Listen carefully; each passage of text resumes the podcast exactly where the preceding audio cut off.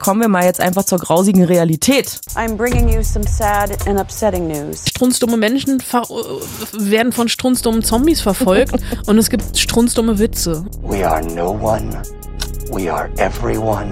And we are invisible.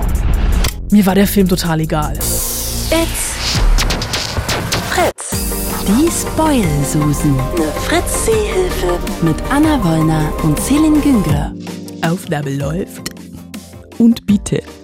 und Action. Hallo, hallo, hallo. Da sind wir wieder. Vollzählig und vor allen Dingen zusammen. Und gesund. Ich Und hab, gesund. Ich habe komplett vergessen, wie du aussiehst. Jetzt weiß ich's wieder. Und Super. Na, das kann ich nur zurückgeben. Eure Spoilsusen im Moment noch in ähm, trauter Harmonie. Das könnte sich möglicherweise ändern. Vielleicht ähm, werden wir diese Folge nicht zu Ende machen, ähm, denn vielleicht werden wir uns hassen. Ich habe so ein bisschen Angst und eine Befürchtung. Aber ich dachte eigentlich. Also ich habe jetzt keine 10 Euro dabei, wenn es darum geht. Vielleicht erinnert ihr euch. Vor, ich glaube, drei Folgen mittlerweile hat Anna Parasite vorgestellt. Ein äh, Film vom Regisseur, den Namen musst du bitte sagen. Bong Joon-ho. Der hat auch Snowpiercer gemacht. Ähm, und dieser Film, der wurde von Anna in den Himmel gelobt und sie hat mir aufgetragen, ihn zu gucken. Ich war sehr, sehr skeptisch. Ähm, also haben wir einen Deal gemacht. Anna bezahlt mir die Kinokarte, wenn ich den Film scheiße finde. Genau. Okay. So viel vorneweg. Also die Kinokarte musst du mir nicht bezahlen. Das ist schon mal gut, weil ich habe keine 10 Euro dabei. Aber vielleicht kannst du mich ja mal auf einen Kaffee einladen. Warum willst du einen Kaffee von mir ausgegeben haben? Also pass auf. Ich fand den Film okay. Anna schüttelt im Kopf. Der beste Film des Jahres, dann war es ein sehr maues Kinojahr. War ein fantastisches Kino. Oh Gott. Allein in den letzten vier Wochen sind die vier besten Filme des Jahres rausgekommen. Inklusive Parasite. Okay, pass auf. Sage mir doch drei Punkte nochmal, warum du Parasite so toll fandst. Also einer nach dem anderen, damit ich drauf reagieren Genau. kann. Das Setting, Das Setting. Also dieser Aufbau von, von, von, von unten nach oben, dieses, so, also dieses einmal dieses architektonische Setting des Hauses, die Architektur des Hauses, in der ein Großteil des Filmes spielt, gespiegelt mit der, ähm, mit dem Setting der gesellschaftlichen Schichten, die sich in diesem Haus wiederfinden. Wir machen das spoilerfrei, weil es immer noch Leute gibt, die Ja, ja, absolut. äh, den Film bitte unbedingt sehen müssen. Absolut. Ja. Ähm, ja, okay, macht für mich jetzt aber nicht, oh mein Gott, ist der beste Film des Jahres. Also das Setting im Sinne von auch die Metaphern, die da drin stecken, habe ich auch schon mal gesehen. Es ist jetzt nichts Wo denn Innovatives. zum Beispiel? Bei Snowpiercer zum Beispiel. Das ist jetzt irgendwie ein doofes Beispiel, was der gleiche Regisseur. Aber Snowpiercer war ja Science Fiction, das ist es hier ja nicht. Das ist ja hier wirklich eine Gesellschaftssatire. ja, das verstehe ich natürlich. Trotzdem. Es sind ja ganz an, es sind schon andere Metaphern als bei Snowpiercer, weil bei Snowpiercer wird's also äh, Parasite ist viel viel subtiler als Snowpiercer, weil bei Snowpiercer wird ja erstmal alles brachial mit Gewalt gelöst. erstmal, ja. Das wird's ja hier nicht.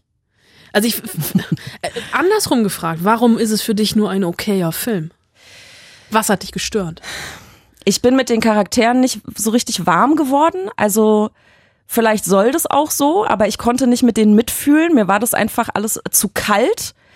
Ähm, die von dir hochgelobten Twists oder der eine Twist, den habe ich tatsächlich kommen sehen. Also es war für mich jetzt nicht. Dann hast du aber irgendwas über den Film gelesen, Nee. wo das Nee, ohne Scheiß nicht. Wirklich, habe ich nicht. Also ich finde, es ist ein Twist, den kann man nicht kommen sehen. So richtig.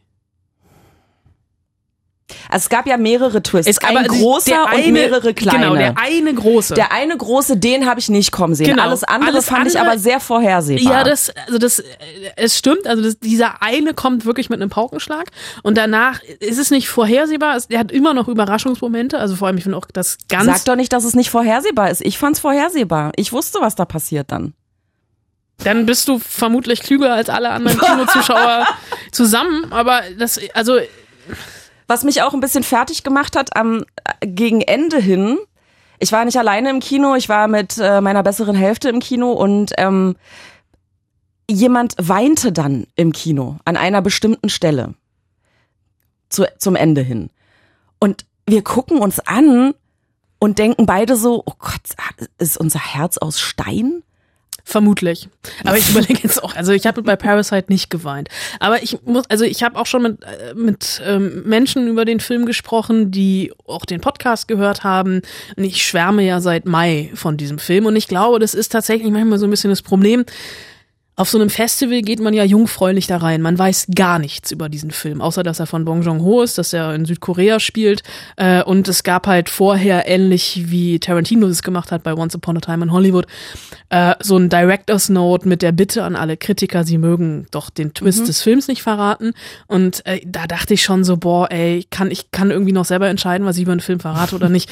Und wenn du halt wirklich so komplett jungfräulich in so einen Film reingehst, hast du, glaube ich, eine andere Erwartungshaltung, als wenn alle schon seit einem halben Jahr sagen, das ist der beste Film des Jahres, weil du dann irgendwie deine Messlatte, glaube ich, einen Ticken höher gelegt hast. Wenn ich dir nur gesagt hätte, hier, 10 10 Euro ist ein geiler Film, geh mal rein, hättest du ihn, glaube ich, einen Ticken geiler gefunden, als wenn du mit dieser Erwartungshaltung reingehst, du wirst hier jetzt ein Kinowunder erleben. Ehrlich gesagt bin ich mit der Erwartungshaltung reingegangen, das ist der Regisseur von Snowpiercer. Weil Snowpiercer fand ich halt großartig und da habe ich den Twist tatsächlich überhaupt nicht kommen sehen. Das war so, what the fuck? Und hier war es so, naja, war ja klar, dass da irgendwas kommt. Aber ich glaube, du bist auch, glaube ich, so unterschwellig. Also dein Unterbewusstsein hat ja auch gesagt, boah, Eddie Wollner hat gesagt, das ist der beste Film des Jahres. Das kann ja nicht sein. Deswegen versuche ich irgendwie was zu finden. Dein Unter also da, du und mein Unterbewusstsein, ihr seid so, ne? Ja, wir sind seit Roma sind wir ganz, ganz dicke. Aber ist schon mal gut, dass ich dir keine 10 Euro schulde. Einen Ja. Kaffee krieg, kriegst du nachher. Kaffee wäre 2,20, damit kann ich leben. Also, wie gesagt, ich fand den jetzt nicht schlecht. Das war jetzt nicht so wie Roma. Also, es war jetzt nicht das Roma-Fiasko. ähm, aber Komm, ich habe mich lass es uns Roma Gate nennen. Roma Gate. Ähm, aber ich habe mich ehrlich gesagt, als ich drin saß, geärgert, dass ich nicht Joker geguckt habe stattdessen. Aber das weißt du ja noch gar Nee, nicht. das das kannst du noch gar nicht wissen, weil du. Joker immer noch nicht gesehen hast. Nee, genau. Also insofern, dann äh, machen wir jetzt nochmal, machen wir noch eine Wette. Ich verwette hier Haus und Hof. ähm, 10 Euro, Ja. dass du Parasite besser finden wirst als den Joker. Wow. Okay. Die, Dann- Kino, die Kinokarte hat übrigens 11 Euro gekostet. Ich weiß, hab ich auch es tut mir leid. Aber geschenkt, komm, den 1 Euro. okay, 10 Euro, dass ich Parasite besser finde als Joker. Das ist deine Wette. Das ist mein, oh Gott, dieser Podcast wird mich ruinieren. Okay, dann äh, können wir uns ja heute mit dem äh, neuen Streaming-Anbieter Apple Plus auseinandersetzen oder Apple Plus.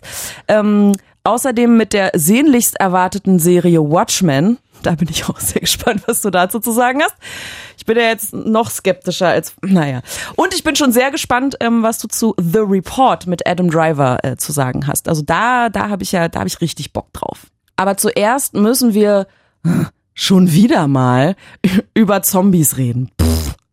Willkommen in Zombieland. Lust auf eine zweite Runde?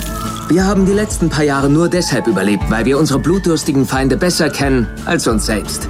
Aber im Leben geht's um mehr als nur ums Überleben. Seit wir aus dem normalen Leben katapultiert wurden, habe ich einen Ort gesucht, an dem ich Wurzeln schlagen kann. Zombieland 2, doppelt hält besser. Äh, wage ich ja zu bezweifeln. Anna, was meinst du dazu? Ich nehme das jetzt nicht als rhetorische Frage an, aber ich habe tatsächlich so ein bisschen, ähm, ja, dieser Untertitel ist nicht ganz so glücklich gewählt, ähm, bezieht sich natürlich auf eine der goldenen Zombie-Regeln aus dem ersten Film Double Tap, also so heißt er auch im äh, Original. im Danke im englischen Original, äh, dass der, der, der ja wirklich ein Kultfilm ist, finde ich. Also zehn Jahre alt, äh, damals eine noch in Anführungsstrichen relativ unbekannte Emma Stone, Woody Harrelson, Jesse Eisenberg und eine sehr, sehr junge Abigail Breslin, die einfach von dieser Zombie-Apokalypse überrascht worden sind, die sich dort äh, durchmeandert haben. Und es ist, glaube ich, so ein Film, wo die Fans in erster Linie den zweiten Teil sich sehnlichst gewünscht haben. Ähm, ich weiß nicht, ob sie sich, also ich glaube, einen dritten Teil werden sie sich nicht wünschen und dieses Doppelteltbisser ist schon ein bisschen flach. Und ähm, dieses Double Tap, also der erste Film war ja gespickt mit diesen Regeln. Wie verhalte ich mich in einer Zombie-Apokalypse, weil die Figur von Jesse Eisenberg, ähm, Columbus, die sind ja alle nach den äh, Städten beziehungsweise Staaten, aus denen sie kommen, äh, benannt, ähm, ist ähm, so leicht, ja, wie soll ich es beschreiben, manisch nerdig, dass der äh, für alles Regeln hat, wie man So sich ein Monk. ja, weiß jetzt nicht, ob das das richtige Wort ist, aber ähm, er hat halt tausende Regeln, wie man sich in einer Zombie-Apokalypse verhält. Und eine davon ist halt eben, ne, doppelt hält besser, also schieß auf einen Zombie lieber zweimal als einmal. Und das hat halt hier wirklich nochmal eine tiefergehende Bedeutung, als dass die Zombies, ähm, also sind bei uns zehn Jahre vergangen und in, in der Filmzeit sind auch zehn Jahre vergangen. Und die Zombies sind so ein bisschen gepimpt, also die haben sich einfach auch weiterentwickelt und sind so ein bisschen aggressiver, aber sie sind so ein bisschen aggressiver, vor allem auch in ihrer Lethargie. Und das ist auch ein bisschen was, woraus der Film nicht wirklich was macht. Es gibt halt so eine neue Spezies, die ähm, aggressiver ist im Angriff und du musst halt wirklich einfach zweimal schießen, bis die Zombies tot sind äh, und ihn wirklich den Kopf wegblasen. Und dieser Film ist sehr, sehr brutal. Er hat natürlich immer noch dieses Comichafte, weil diese ganzen Zombie-Verhaltensregeln immer wieder über die Leinwand aufploppen etc. Aber das Problem des Films, er hat in erster Linie nichts zu erzählen. Die Welt sieht halt noch genauso aus wie vor zehn Jahren, außer dass die Zombies ein bisschen schneller geworden sind und ähm, die Figuren sind alle ein bisschen älter geworden, also zehn Jahre um genau zu sein, sind ähm, durch Amerika gestreift und haben sich im Weißen Haus gemütlich gemacht, also wirklich im Weißen Haus, weil da ist ja auch niemand mehr. Das gibt dann schon so ein paar gute Gags, wenn die irgendwie im Oval Office sitzen etc., immer mit der Knarre in der Hand und ähm, die Figur von Jesse Eisenberg und Emma Stone, sind mittlerweile irgendwie so ein altes Paar.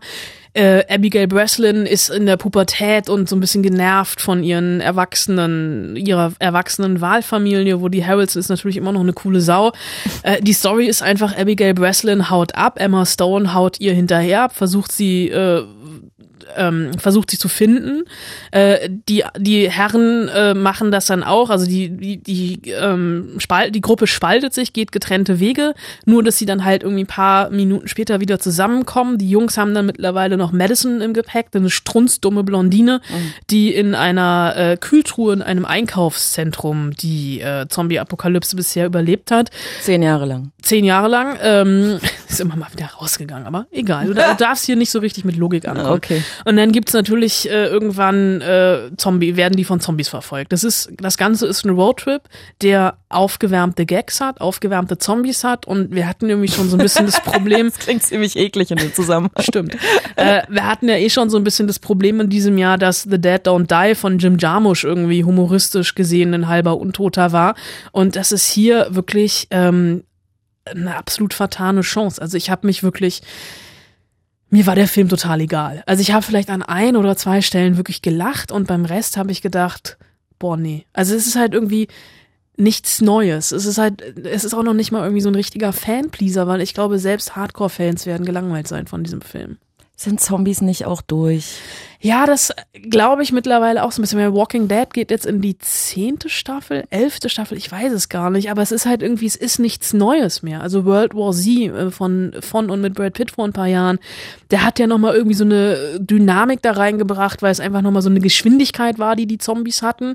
Also so eine neue, äh, Und auch eine neue Art von Intelligenz. ja, genau, das war halt irgendwie, aber das ist hier, also äh, es ist halt irgendwie strunzdumme Menschen ver äh, werden von strunzdummen Zombies verfolgt und es gibt strunzdumme Witze. Also das ist irgendwie, das klingt jetzt sehr, sehr böse.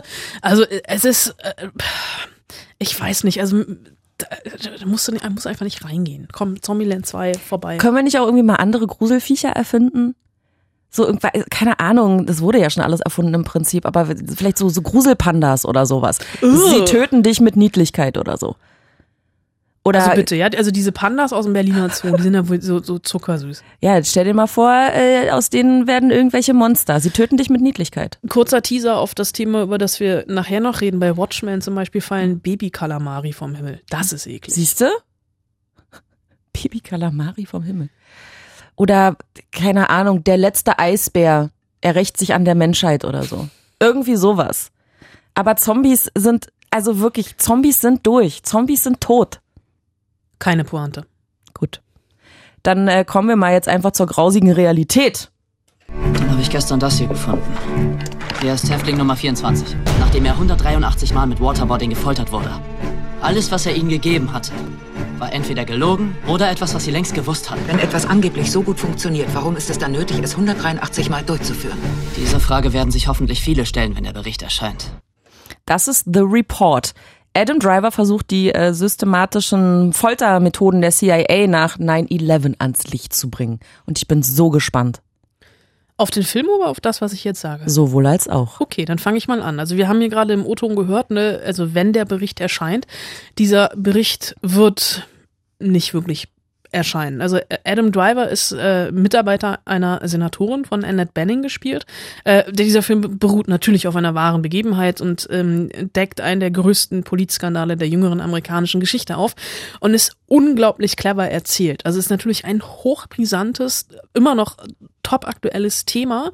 Ähm, was hat die CIA eigentlich nach 9-11 gemacht, ähm, um die Drahtzieher hinter den Anschlägen ähm, zu fassen und äh, vor allem, also wie sind die mit denen umgegangen? Und da sind wirklich Leute beauftragt worden, haben die Legitimation, haben die Erlaubnis bekommen zu foltern mit den unmenschlichsten Methoden, also Schlafentzug, äh, sexuelle Erniedrigung, Waterboarding äh, und alle haben es gewusst. Es gab keine offizielle Genehmigung, aber äh, die ist natürlich ist gegen das Völkerrecht und die amerikanische Verfassung verstoßen äh, und genau deswegen wollen es alle unter Verschluss halten und ähm, Adam Driver beziehungsweise Daniel Jones, wie er hier heißt, wird ein Stein nach dem anderen in den Weg gelegt. Also wirklich auch von ganz ganz oben. Das und das ist so spannend erzählt, weil du in diesem Film keine Sekunde nicht aufpassen darfst. Das ist Hm. so dialoglastig und es, es geht so ins Detail.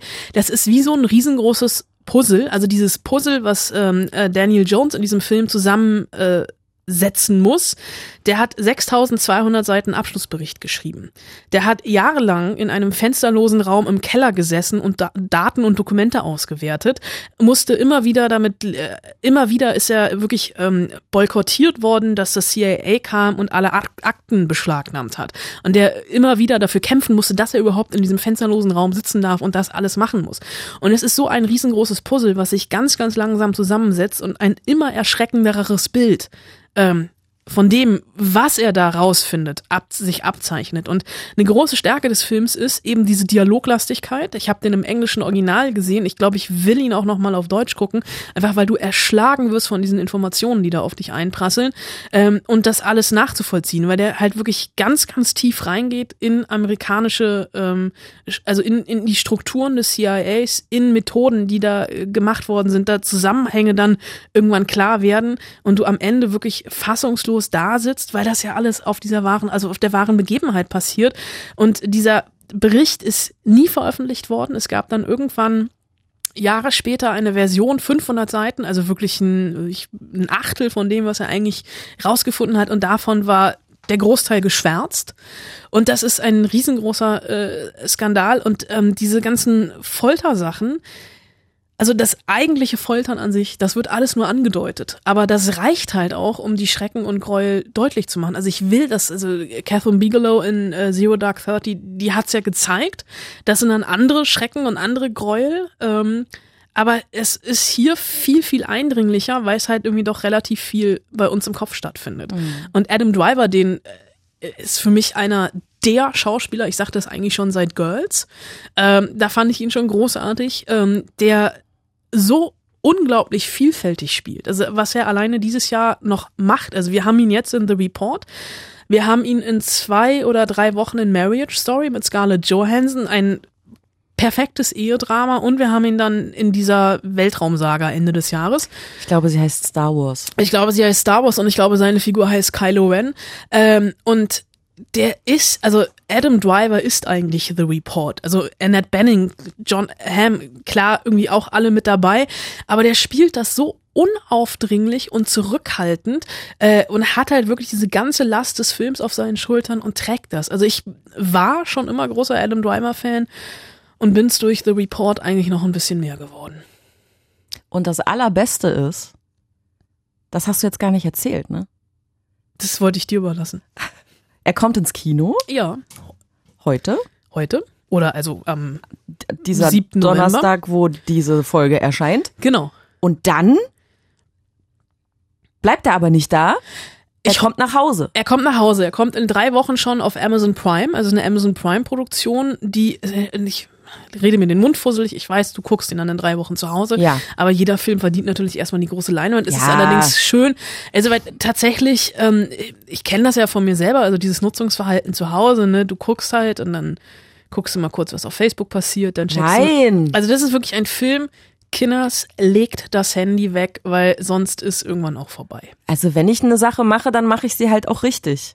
So guck ich. Es sei denn, ich find's halt langweilig. Klang dann bei Roma damals ein bisschen anders, aber Den fand ich ja scheiße. Ähm, also ja, The Report ab heute im Kino, aber halt auch in drei Wochen schon auf Amazon Prime und egal wo, guckt ihn einfach. Ja, wann genau? Ich muss mir das in, in den Kalender eintragen, wann das kommt. Also, weiß ich, in drei, sind drei Wochen. Ich, ich glaube, Ende November kommt der. Okay, also man merkt vielleicht, äh, ich stehe auf solche Filme. Deshalb auch die Hausaufgabe, die Anna äh, letzte Woche von mir aufbekommen hat. Und zwar, weißt du es noch? Ich weiß es noch. Die drei besten Filme, in denen, wie habe ich es formuliert, in denen Dinge aufgeklärt werden, am besten noch beruhend auf wahren Ereignissen. Enthüllt werden. Und ich hatte jetzt kurz Enthüllt. überlegt, die schönsten Nacktszenen rauszusuchen. Oh, Hab's aber Mann, nicht gemacht. Thema verfehlt. Okay. Den ersten hast du ja damals selber schon, da, da, damals, vor Damals vor einer Woche? Damals vor einer Woche selber schon gesagt. Spotlight Ja. über den Missbrauchsskandal der katholischen Kirche in Boston. Toller Film. Toller Film, Oscar prämiert, äh, unter anderem mit Mark Ruffalo, Ja. äh, Rachel McAdams und vielen, vielen anderen.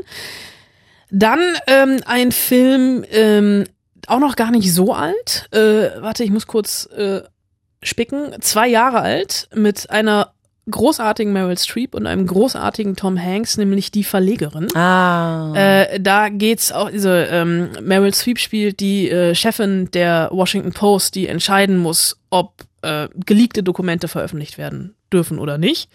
Äh, ein Film, der, ich glaube, zu Großteilen in ihrem Wohnzimmer äh, spielt, wo alle, also die Journalisten, die daran arbeiten, dann zu ihr kommen und ähm, Dokumente sortieren und wirklich also recherchiert und Fakten überprüft werden etc. Und natürlich der Klassiker schlechthin, die Unbestechlichen mit Robert Redford und Dustin Hoffman als Journalistin der Washington, äh, Journalisten der Washington Post, die damals den Watergate-Skandal aufgedeckt haben. Also die Unbestechlichen und die Verlegerin kann man eigentlich im Doppel gucken. Okay. Zufrieden? Ja, finde ich super. Sehr gut. Vielen, vielen Dank. Gern geschehen. Äh, beim nächsten Thema muss ich sagen, hat mich irgendwie die Amnesie ereilt. Äh, der Film ist tatsächlich noch gar nicht so, so lange her, aber Äh, ich, zehn Jahre. ich, ja, aber ich kann mich trotzdem überhaupt nicht mehr erinnern. Ich weiß nicht mal mehr, ob ich ihn gut oder schlecht fand, muss ich ehrlicherweise. Weißt du denn noch, ob du ihn gesehen hast? Ja, ja, ich habe ihn gesehen. Auf jeden Fall. We are no one. We are everyone. And we are invisible. Also, Watchmen. 2009 war der Film. Also du musst mich jetzt aber hier kurz nochmal abholen. Irgendwie, es ist weg. Es ist komplett weg. Ich weiß nur noch, ich kann mich halt nur noch an Rorschach erinnern. Es ist halt ein Zack Snyder-Film. Vielleicht liegt es daran, dass es weg ist, weil Zack Snyder-Filme halt auch einfach mal direkt weg können. Ah, Meiner- meiner Meinung das nach. sehe ich komplett anders. Ähm, aber Watchmen, also eigentlich eine Graphic Novel aus den 80ern, die, äh, was äh, Fans und Experten sagen, mit zum Besten gehört, was das amerikanische äh, Comic-Universum zu bieten hat. Und hier jetzt eine HBO-Serie vom Schöpfer von Lost unter anderem, Damien Lindelof, der hat Lost und Leftovers gemacht. Okay, bei Lost müssen wir jetzt nicht streiten. Le Leftovers, eine große Serie. Äh, Lost halt irgendwann dann nicht mehr. Vorsicht. Äh, okay, es ist ganz dünnes Eis, auf dem ich mich jetzt gerade bewege. Aber die Watchmen ähm, sind. Wir sprachen, doch, wir sprachen, glaube ich, sogar darüber, über The Boys, ne? Amazon Prime-Serie. Ähm, Watchmen dreht das Ganze noch so ein, die, die Stellschrauben noch ein bisschen enger. Also es sind eigentlich, es sind nicht wirklich Superhelden. Und die, ähm, die Prämisse hier ist, also wir müssen uns auf müssen uns bei Watchmen tatsächlich auf ein Gedankenspiel einlassen, weil diese Serie ähm, ähnlich wie The Man in the High Castle in einem Paralleluniversum spielt. Also es ist jetzt nicht so, dass die Welt da draußen so ist, wie wir sie kennen, ähm, denn in der Welt da draußen bei den Watchmen ist Robert Redford, der Präsident der Vereinigten Staaten von Amerika, hat Nixon damals abgelöst. Auch als Robert Redford? Auch als Robert Redford. Also Okay. der, der spielt, also Sich selbst der, quasi. Nee, der spielt noch nicht mal mit. Also der Präsident taucht halt nicht auf. Ach so. Äh, aber es ist halt Robert Redford, der äh, also ein Schauspieler, der Präsident geworden ist. Ist also lassen wir das. Äh, und ähm, Völlig absurd. Total.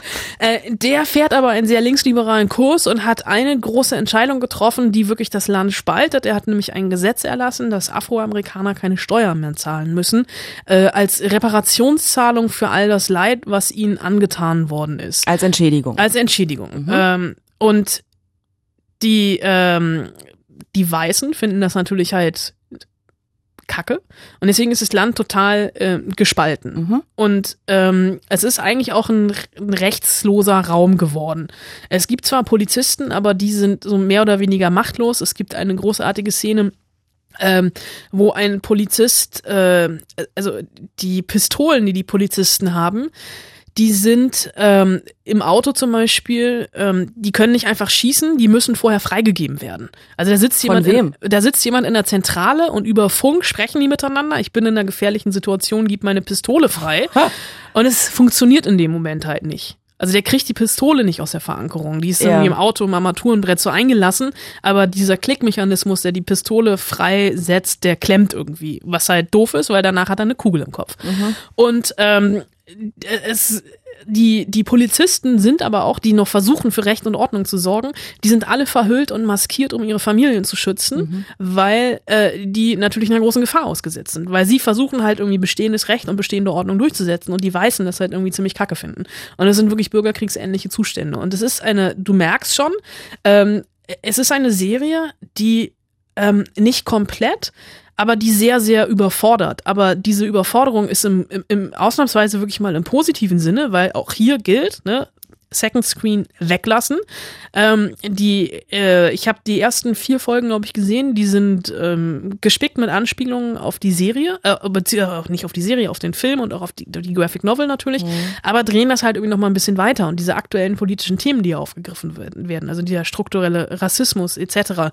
Ähm, das ist schon so eine ganz eigene Welt, die hier kreiert wird, also so ein eigenes Universum das aber irgendwie so brandaktuell und hochpolitisch ist, dass es äh, für mich äh, wirklich eine der politischsten und in Anführungsstrichen auch besten Serien des Jahres ist tatsächlich. Aber du musst natürlich eine Affinität dazu haben. Also The Boys war ja teilweise einfach nur drüber ähm, und Watchmen hat hier nochmal so einen so einen komplett anderen Anstrich, also eine ganz andere Relevanz als The Boys. Und ist in Amerika wird die Serie auch total gehypt.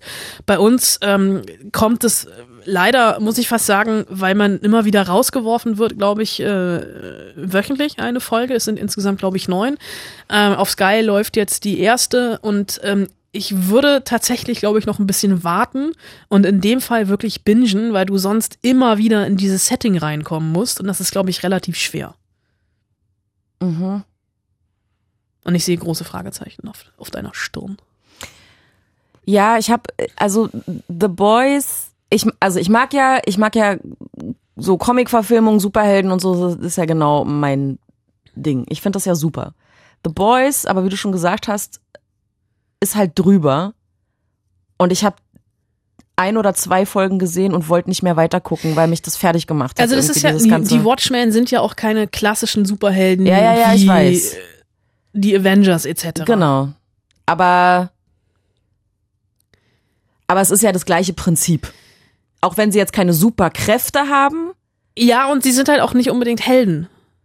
Also Genau. beziehungsweise die Serie hat wenig Heldenhaftes. ja langsam langsam kommt die Erinnerung an den Film auch wieder. Ich weiß auch gar nicht, wer hat denn damals Patrick Wilson hat, glaube ich, mitgespielt. Jeffrey Dean Moore, ich weiß es gar nicht mehr. Ich hab den auch. Es ist wirklich ewig her. Zehn Jahre, ey. Wir werden alt. Also ich ich ich gebe der Serie mal eine Chance. Ja, aber dann guck halt tatsächlich. Bingen. Bin, warte ein Ja. bisschen. Also Montag kam die erste Folge. Warte so. Warte vielleicht noch zwei, drei Wochen, dass Okay. du es wirklich, also die, die sind eine Stunde lang und Ja. also so zwischen 50 und, also HBO halt, Ja. zwischen 50 Minuten und einer Stunde und ähm, es ist, glaube ich, also du tust dir einen größeren Gefallen, wenn du drei Folgen am Stück guckst, um dich wirklich auf diese Welt auch einzulassen. Ja. Und dann hat es einen deeperen Impact. Oh Gott, hasse ich mich gerade dafür, dass Deeperen ich das. Impact. Hallöchen, Frau Wollner, ihres Zeichens Hipster-Filmkritikerin. okay, aber muss ich den Film gesehen haben? Allerwichtigste Frage, um die Serie zu Nein. kapieren. Gut. Dann ähm, habe ich jetzt schlechte Nachrichten für alle Zuhörer inklusive mir. Netflix, Amazon Prime, Sky Ticket, Sky Go, Maxdome, das reicht alles nicht mehr. Es gibt jetzt einen neuen Player am Markt, ähm, denn Seriengeldgeschäffel ohne Apple, das geht natürlich gar nicht, dachte sich zumindest Apple und hat äh, tatsächlich letzten Freitag einen neuen Streamingdienst auf den Markt gebracht, Apple Plus, auch mit Eigenproduktion, also mit Exklusivinhalten. Sagen wir es mal so. Zwei von denen ähm, besprechen wir jetzt ganz kurz, damit ihr wisst, ob ihr jetzt ein neu, schon wieder ein neues Abo abschließen müsst oder ob die, die ihr eh schon habt, ob die einfach reichen. Good morning. I'm bringing you some sad and upsetting news. And while I don't know the details of the allegations, She's throwing me under the bus. Mitch Kessler, my co host and partner of 15 years, was fired today. Und bitte.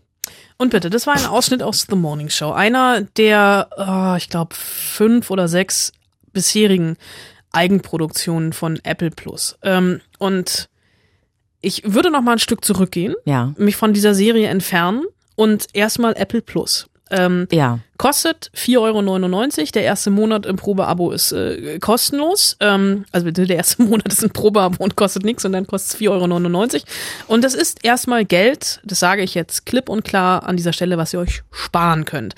Das Problem nämlich, zum Beispiel The Morning Show, kommt wöchentlich. Das heißt, ähm, die ersten drei Folgen sind schon online, die kamen am Freitag im Paket und die letzte kommt irgendwie kurz vor Weihnachten. Das heißt, ihr müsst definitiv, wenn ihr diese Serie zu Ende gucken wollt, einmal fünf Euro bezahlen. Und im Moment ist das, was Apple äh, Plus anbietet, das Geld noch nicht so richtig wert. Weil du bist tendenziell an einem Wochenende mit allem Interessanten durch. Das Problem ist, die wollen oder haben nach eigenen Angaben ähm, knapp zwei Milliarden bisher in Eigenproduktionen gesteckt. Die sind natürlich teilweise noch in Produktion. Es kommen dieses Jahr auch noch neue Serien. Aber das, was sie bisher haben, zum Beispiel C mit Jason Momoa, For All Mankind, übers Wettrüsten im All, ähm, eine, irgendeine so eine Snoopy-Serie, einen Dokumentarfilm über eine, eine Elefantenmutter, The Morning Show und Dickinson. Ja. Ja, nee.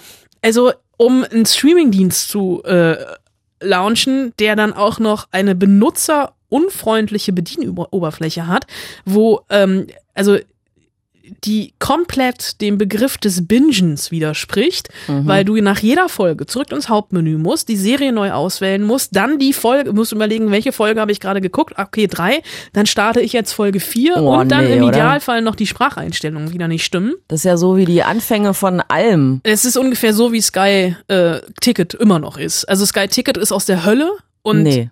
Doch, also bei mir ist Sky Ticket auf dem iPad aus der Hölle und Apple Plus ist im Vorhof der Hölle. Dann empfehle ich dir die App für die Xbox. Habe ich nicht. Ich kaufe mir jetzt keine Xbox, aber egal. Kauf dir jetzt eine Xbox. Aber, ähm, und also The Morning Show ist so ein bisschen das Flaggschiff im Moment noch. Ist auf alle Fälle die teuerste Serie.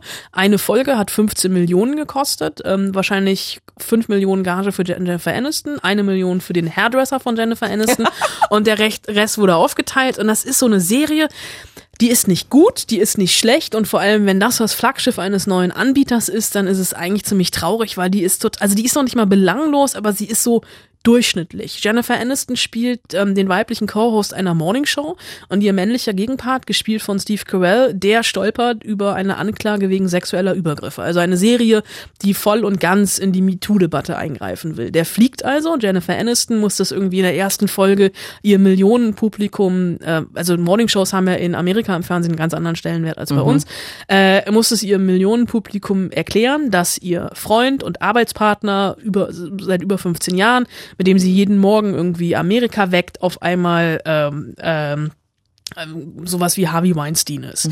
Und ähm, dann gibt es, das ist dann die, die, die, der zweite Main Character, der etabliert wird, eine ja nicht mal ganz so junge Journalistin, gespielt von Reese Witherspoon, die immer so, die als Field Reporter von so einem konservativen Sender irgendwo auf dem Land eingesetzt wird und ähm, dahin geht, wo es weh tut und die bei einer ähm, Demo gegen ein neues Kohlebergwerk einen pöbelnden Demonstranten vor laufender Kamera zur Rede stellt und das F-Wort benutzt, was halt im Live, äh, was im amerikanischen Fernsehen ungefähr Watergate ist.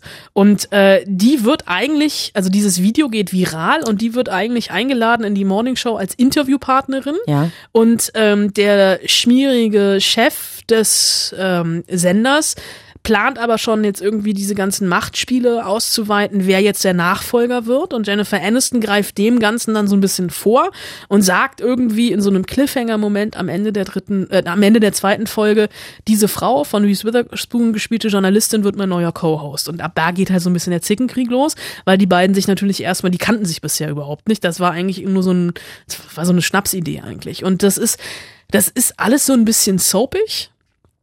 Ähm, und es ist halt also mir fehlt so die Innovation dahinter. Es gab irgendwie jetzt äh, Mitte des Jahres The Loudest Voice auf äh, auf Sky mit Russell Crowe, äh, auch dieses äh, der der über der Roger Ailes, den den Fox News Gründer, der auch über also über, äh, wegen sexueller Übergriffe gefeuert wurde. Es kommt jetzt im Januar nochmal ein Film über äh, die weibliche Seite über Roger Ailes. Es gibt The Newsroom von Aaron Sorkin. Das ist wesentlich besseres Fernseh-Fernsehen, also über ähm, Morningshows beziehungsweise über Nachrichten im Fernsehen. Mhm. Es ist halt, es ist diese Serie ist mir einfach zu konventionell. Ich habe die so nebenher, also die kannst du wirklich nebenher gucken. Ähm, und die sieht halt natürlich sehr, sehr hochglanzig aus. Anders wiederum verhält sich so ein bisschen mit Dickinson. Ähm, da muss ich sagen, die Serie, die ist, das ist kein Trash, ist mit Haley Steinfeld in der Hauptrolle und es geht, also so vom auf dem Papier klingt das total dröge, denn es ist ähm, ein Film über die jungen Jahre der amerikanischen Dichterin Emily Dickinson. Das klingt erstmal nach Korsett, nach hochgestelltem Kragen, nach Kostümfilm und ziemlich dröge. Aber der Film hat so ein bisschen den Ansatz von Marie Antoinette, was Sophia, Sophia Coppola mal gemacht hat. Ein Film mit Kirsten Dunst damals in der Hauptrolle, weil der Film ist so ein bisschen gepaart mit Popkultur. Mit moderner Popkultur. Fängt damit an, dass Ibis Khalifa als Tod mitspielt, der ihr immer wieder erscheint. Also die fahren zusammen in der Kutsche. Äh, sie dichtet und redet mit dem Tod über das Leben an sich. Es gibt eine Liebesgeschichte zwischen Dickinson und der Verlobten ihres Bruders, also eine lesbische Liebesgeschichte, die von der Lissen Wiss Literaturwissenschaft tatsächlich auch so ein bisschen vermutet wird, also die nicht an den Haaren herbeigezogen wurde, um hier so ein bisschen Drive reinzubringen. Und es ist, und das ist schon wieder so ein bisschen widersprüchlich zu der Figur Emily Dickinson, die eigentlich ihr Leben lang äh, vollkommen abgeschottet im Haus ihrer Eltern gelebt hat. Es ist eine moderne Emanzipationsgeschichte, weil ähm, Haley Steinfeld diese Emily Dickinson schon mit sehr, sehr viel Lebensfreude spielt. Die will raus, die will Gedichte schreiben, die will, ähm, die will an die Uni gehen. Das wird ihr alles verwehrt. Ihr Vater äh, sagt, nee, Frauen gehören wirklich in die Küche, Frauen dürfen keine Gedichte veröffentlichen. Sie veröffentlicht dann unter dem Namen ihres Bruders Bruders wird auch ausgezeichnet, aber dadurch, dass diese Serie immer wieder so Brüche hat, es gibt zum Beispiel. Also, ist das jetzt ein Film oder eine Serie? Ist eine Serie. Es sind äh, okay. zehn Halbstünder, also fünf Stunden insgesamt. Also Dickinson ist eine Serie. Genau. Aber ich habe Filmverweise gemacht. Das, Entschuldigung, ist das vielleicht ein bisschen verwirrend. Und äh, diese Serie hat aber Brüche und Momente, wie wir sie fast schon so ja, ein bisschen aus Highschool-Filmen kennen. Es gibt irgendwann sind die Eltern weg. Also die machen äh, eine Kutschfahrt über Nacht und äh, die die die jungen Leute, die sind halt also die ist so 17, 18, 19, die machen eine Party zu Hause. Äh, aber halt eine, das, das alles spielt im 19. Jahrhundert und es wird so eine, äh, irgendwann fangen die an Opium zu nehmen und es gerät vollkommen aus dem Ruder. Ähm, und äh, es ist so ein bisschen, also manchmal ein bisschen sehr, sehr holprig, weil die Serie sich nicht entscheiden kann, ob sie jetzt Kostümdrama sein will oder so, so diesem modernen Ansatz, das schafft sie nicht immer irgendwie zu integrieren. Aber ich lag letzte Woche ja krank zu Hause und habe diese zehn Folgen ähm, am Stück irgendwie so auf einen Freitagnachmittag, Abend gut weggeguckt. Also das ist tatsächlich, ich würde jetzt auch nicht unbedingt sagen, dass ich un deswegen unbedingt ein Apple Plus Abo anbietet, aber irgendwann, wenn Apple Plus ein bisschen voller ist, als es jetzt im Moment ist, ist Dickinson eine Serie, die man gucken kann. Mhm. Aber bitte, schließt jetzt nicht alle Apple Plus Abos ab. Das, das lohnt nee, nicht. naja, vor allen Dingen, wenn man halt bedenkt, was man, was so der normale interessierte Seriengucker schon alles für Abos hat, dann, Ja. ähm, also ich meine, da bist du ja ganz schnell bei 20, 30 Euro im Monat. Mehr. Die hat halt auch nicht jeder Nee, einfach so genau. auf der hohen Kante. Genau, also insofern würde ich tatsächlich sagen, äh, das, das ist noch nicht, das ist, ist noch nicht der große Angriff. Also es gibt ja auch noch HBO Max, also in Amerika. Ja. Äh, HBO hat so eine neue Offensive gestartet. Das ist bei uns dann mit Sky gekoppelt. Disney Plus kommt jetzt Mitte November noch raus. Ja, guckt schnell noch die ganzen Marvel-Sachen bei Netflix. Wo ich halt auch so denke, ja, aber also wer soll das, also wer soll das alles bezahlen? Das ist halt Ja. auch so ein bisschen das Problem. Mal abgesehen davon, wer das alles gucken soll, aber Das ja, ist wer soll ein, das auch alles das ist ein bezahlen? ganz anderes Thema. Okay, also Apple Plus im Moment noch nicht. Das ist das Fazit. Ansonsten, ähm, welchen Streaming-Anbieter, also wenn Apple Plus jetzt nachzieht, welchen würdest du dann aufgeben, um Apple Plus zu haben?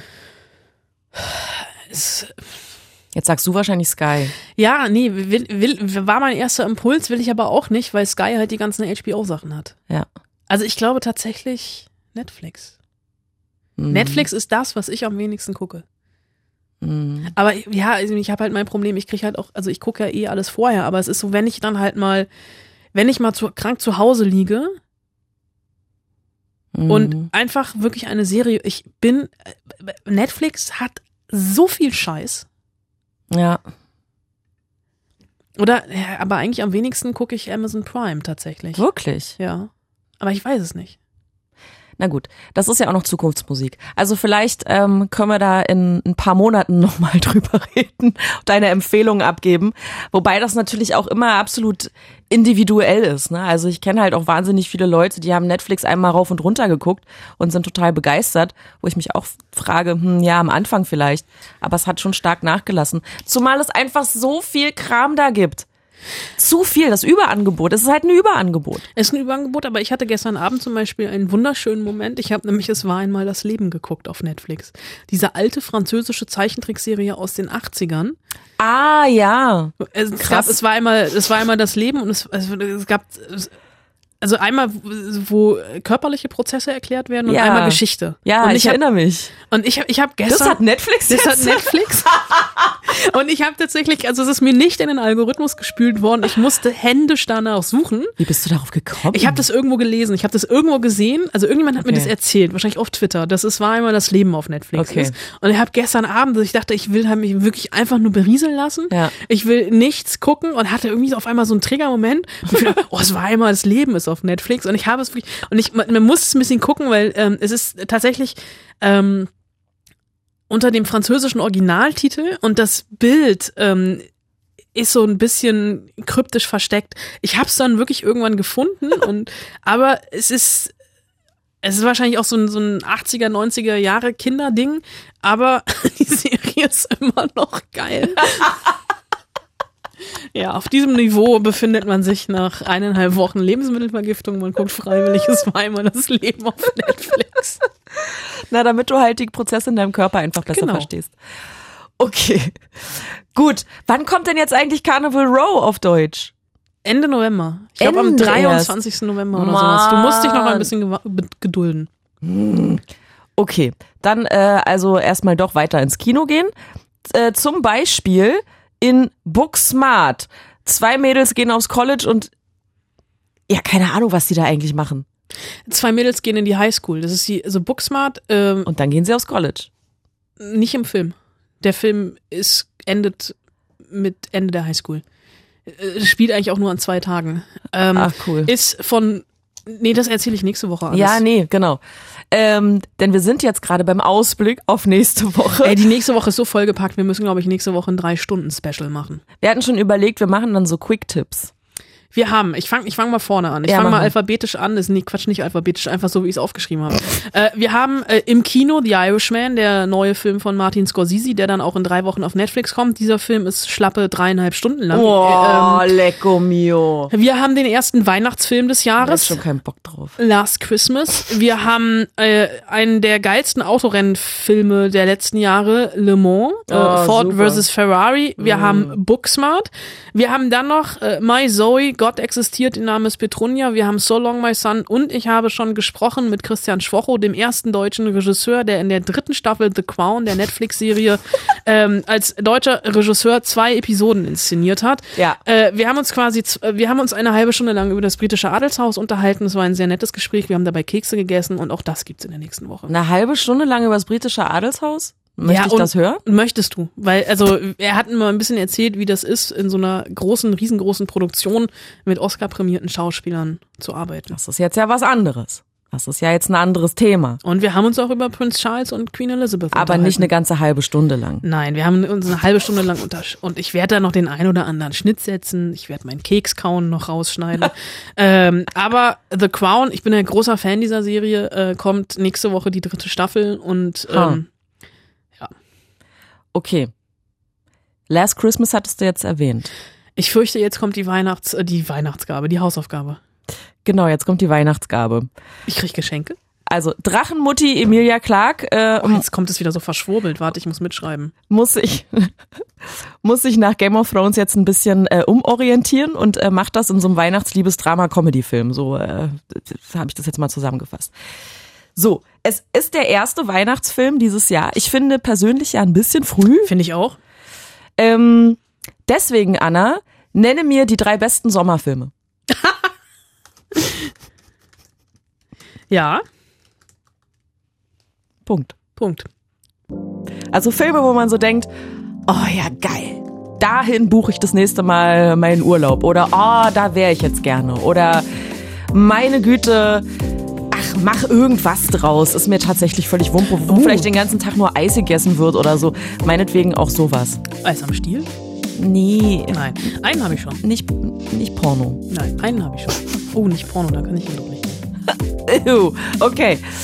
Ähm, genau, dachte ich mir einfach so, weil Winter ist draußen schon genug, also dann kann man wenigstens auf dem Fernseher ein bisschen Sommer haben. Weißt du, ich habe mir schon hier die schönsten Weihnachtsfilme rausgesucht. Na, das hast du gedacht. Das, Mann, ey. Hm.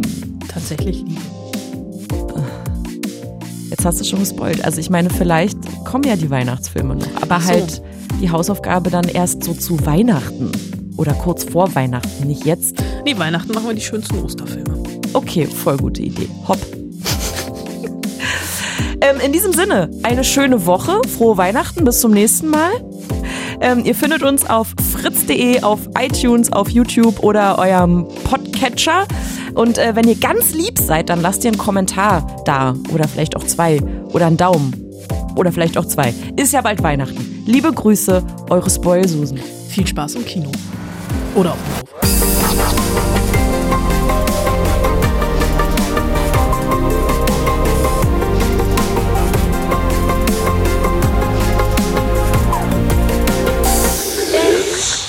Fritz.